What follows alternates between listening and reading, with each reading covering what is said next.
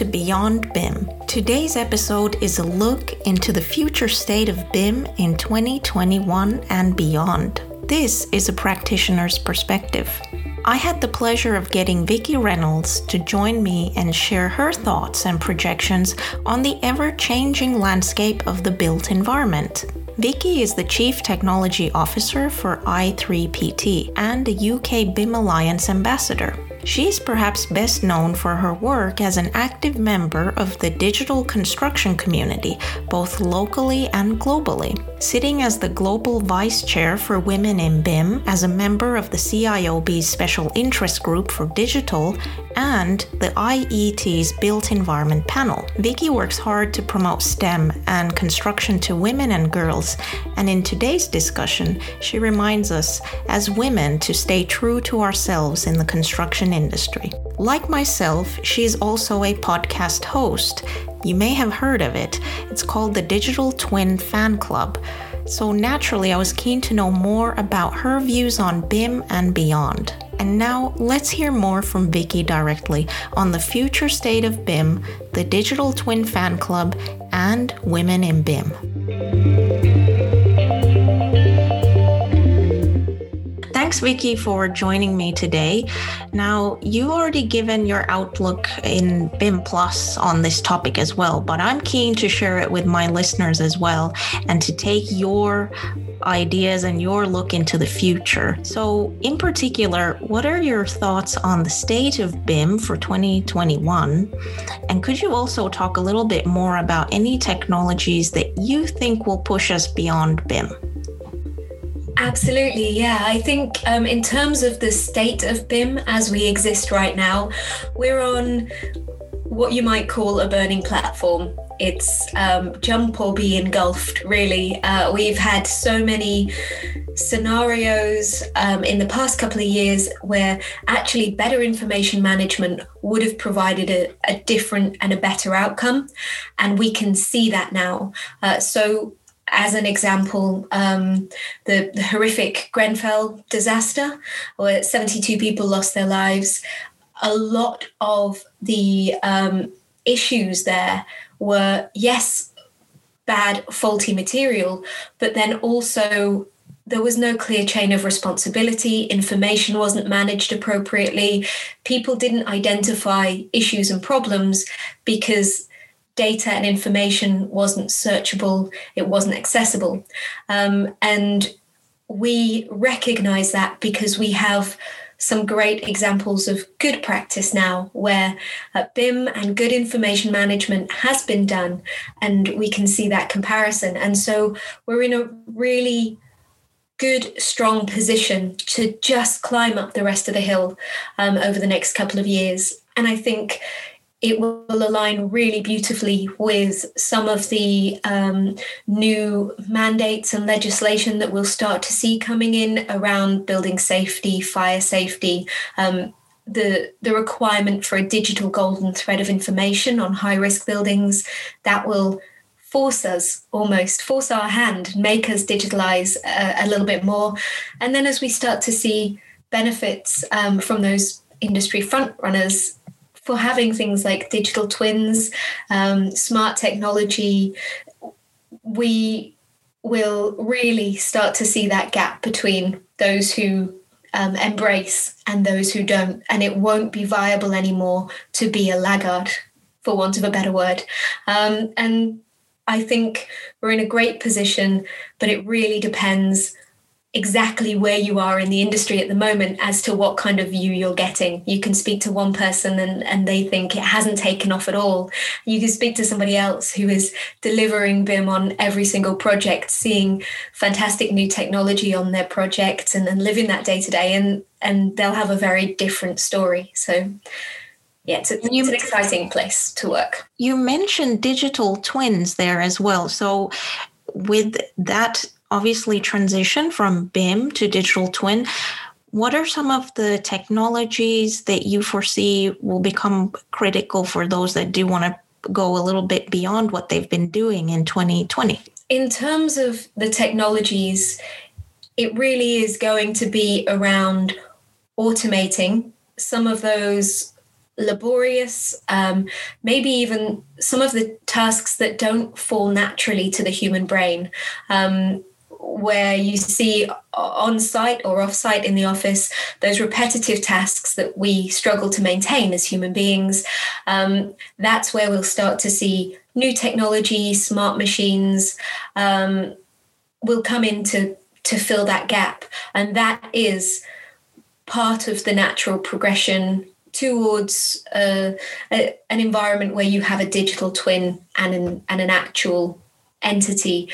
Um, it's, it's, very difficult to predict to predict which technologies will be coming because I think there are so many different types of construction out there, and there are so many different elements to the built environment that um, some areas will see movement with different types of technology at a different time. We're almost um, a whole handful of ecosystems within one major under one major banner. Um, but from a health and pe- a health and safety perspective, um, we'll start to see more of things like smart cameras that can identify someone on site without a hard hat, um, biometrics, so you can see how many people have entered a site um, and, and check that the people are who they say they are as well for security reasons. Um, and most importantly, that they have all got out safely if there was something like a fire or an issue.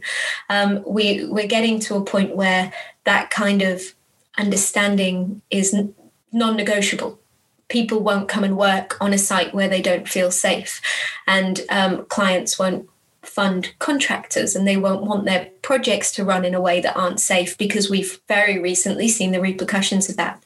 Um, but equally, if you're uh, if you're on a very different type of project, it will be things like bricklaying machines, robots with laser scanners on their head. I mean, I, if you haven't seen Spot the robot, um, Google it, spot the construction robot. He's very cute, um, or she's very cute, and um, but there are then so many bolt-ons to that technology that can make it more and more useful. I think as soon as we've stepped over that doorway, um, it's just going to be a mad dive forward, and and we'll see a year, two years of just mass technology adoption. I mean, that sounds fantastic. And we actually did a recent episode with uh, Brian from Boston Dynamics, and he told us a little bit more about Spot. And it is very exciting to um, see all of the new technologies that maybe started out in research a couple of years ago and now they're being commercialized and put into practice. So, yeah, there's lots to look forward to um, in the upcoming year. But, um, Vicky, you're also a podcaster like myself. So, you are also the co host of another really exciting podcast called the Digital Twin Fan Club. Now, how did that all start and what is the mission of that podcast? It all started from my perspective, from a level of frustration. Um, I was going to events and talking to people, and I started to hear this buzzword get thrown around all over the place, um, and often just in a completely incorrect way. Um, and so people were talking about digital twins as if they were just uh, an evolution of, of BIM. So BIM with a bit more detail bang, there you go, you've got a digital twin. And that's not, that's absolutely not what it is. It's a, it's a two-way communicative relationship between the physical and the virtual where one affects the other and vice versa. Um, and it's a really hard concept to um, to appreciate until you've sort of seen one in example or um, you it, it, takes a lot of discussion to grasp um, exactly how that might work. And I was getting very frustrated with misinformation being thrown around and people saying that they had a twin or that their their technology could give you a twin which you know you can't buy a digital twin off the shelf. It's not a bit of software. It's not a bit of technology. Um, and i was having that conversation um, with a, a, friend of mine um, who uh, Jonathan Munkley, uh, who then sort of went away and came back and said, "You know what? I've had this same conversation with three other guys who I think want to." Do some work on how we communicate, how we spread the message of what this really is and um, maybe just be a place that people can come and hear honest information, um, not sponsored or funded by anybody, uh, and have conversations about the realities of fast moving technology in an environment like the built environment um, with with problems with culture and issues with a technology adoption. Um, and the next thing i know so i said okay that's that's fine. I'll probably be coming on board as the as the naysayer you know the boring one who who um, who tells everybody else that it's not going to be possible. Um, and he said well well let's let's kick off anyway and see where we go. Um, and we very quickly podcasts are one part of what we do. We also host events and so many things that we wanted to do were put on hold in 2020 because you know pandemic. Um, but uh, our whole mission is just bringing people into the conversation and being a really friendly understandable resource for people to come and hear about things that um, that may affect them but most importantly definitely will interest them that's fantastic. I mean, that's the that's the great uh, gift of podcasts that they are so easily digestible for people and listeners, and it's a great medium to learn new concepts, new ideas, and maybe uh, get rid of any misconceptions, especially around digital twins.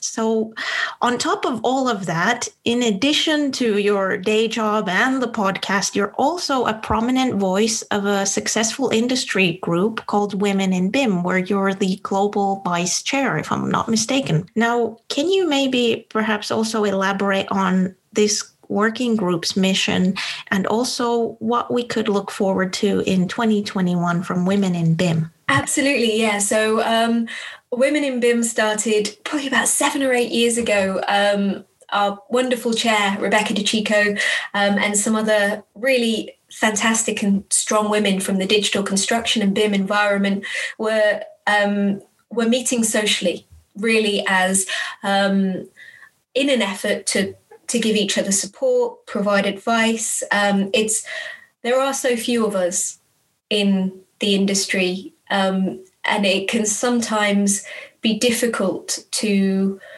go somewhere for advice or to look for advice when you know that you're already in a minority and you're concerned maybe about showing a weakness or a, a, lack of understanding and it just women in bim became that that place where women could go to talk about what was happening in, in the environment, to support each other, to help build skills, share stories and ideas.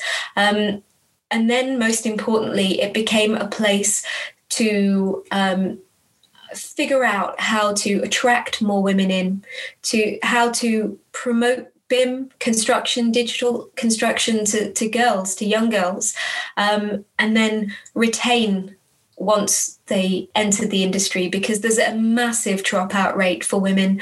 Um, it tends to be around the age where they might start having children.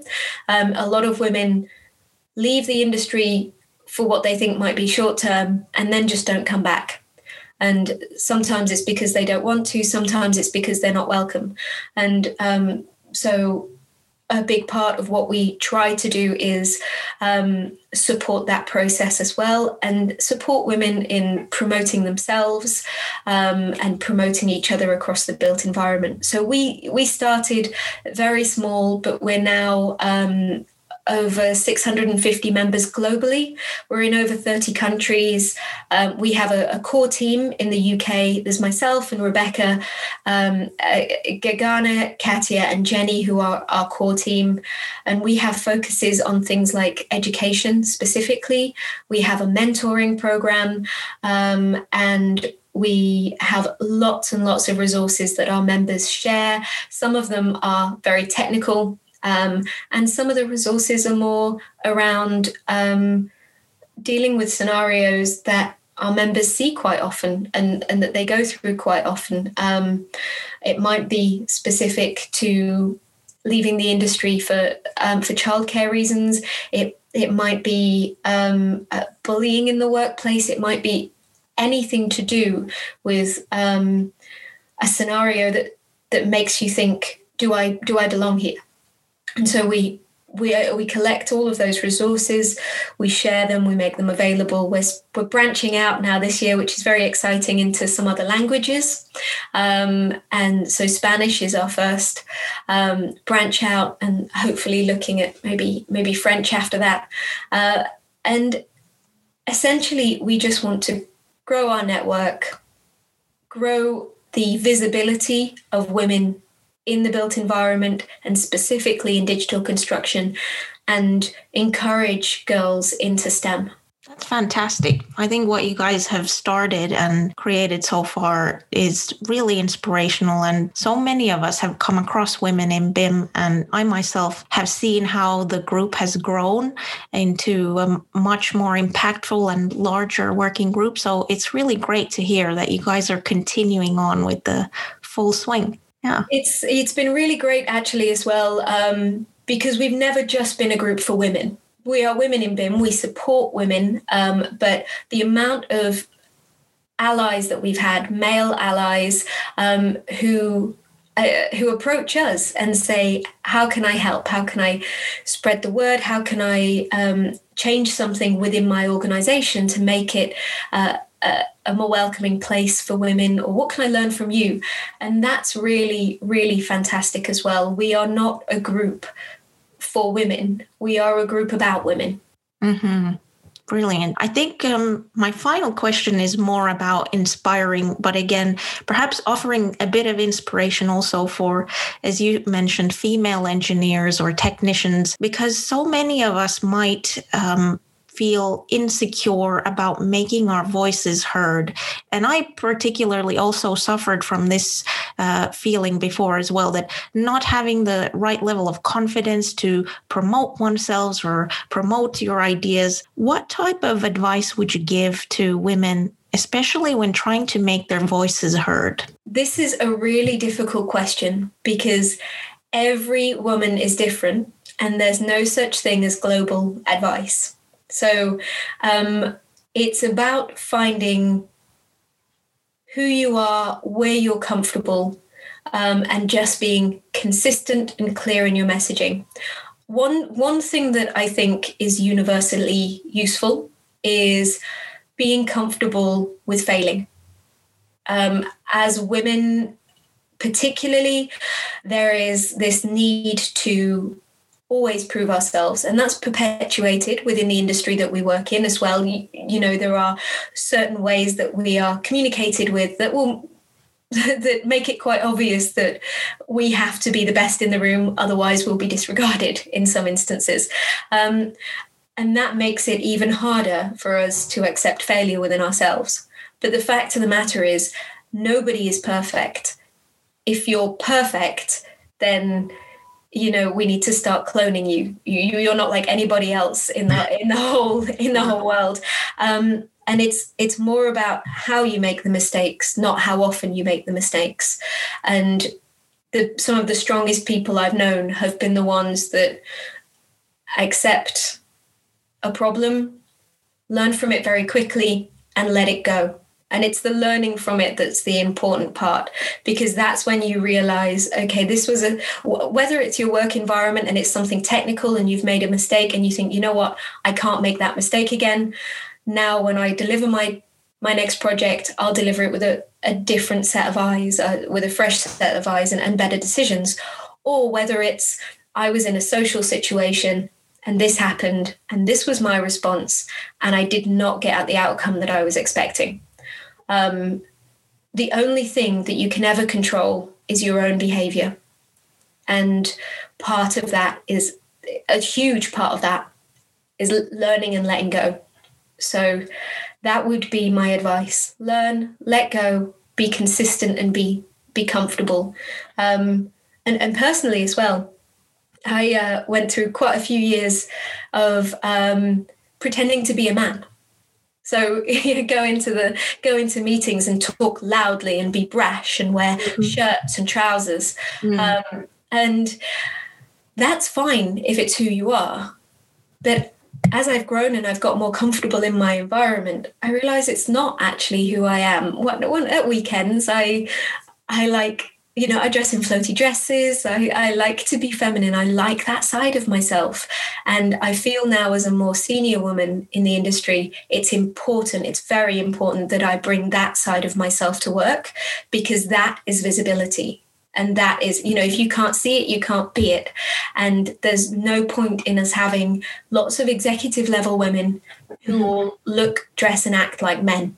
Yeah. Yeah. And so that would be my my additional advice you know once you once you're comfortable figure out who you are and figure out how much of yourself you can bring to work because that might be the thing that inspires somebody younger than you who isn't there yet.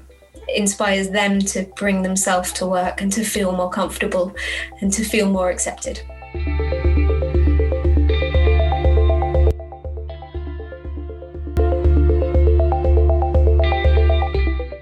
And finally, a heartfelt thank you to all of our followers who have been with us so far. If you enjoyed this episode, then please follow us on LinkedIn or YouTube, and better yet, share this episode with your friends and colleagues.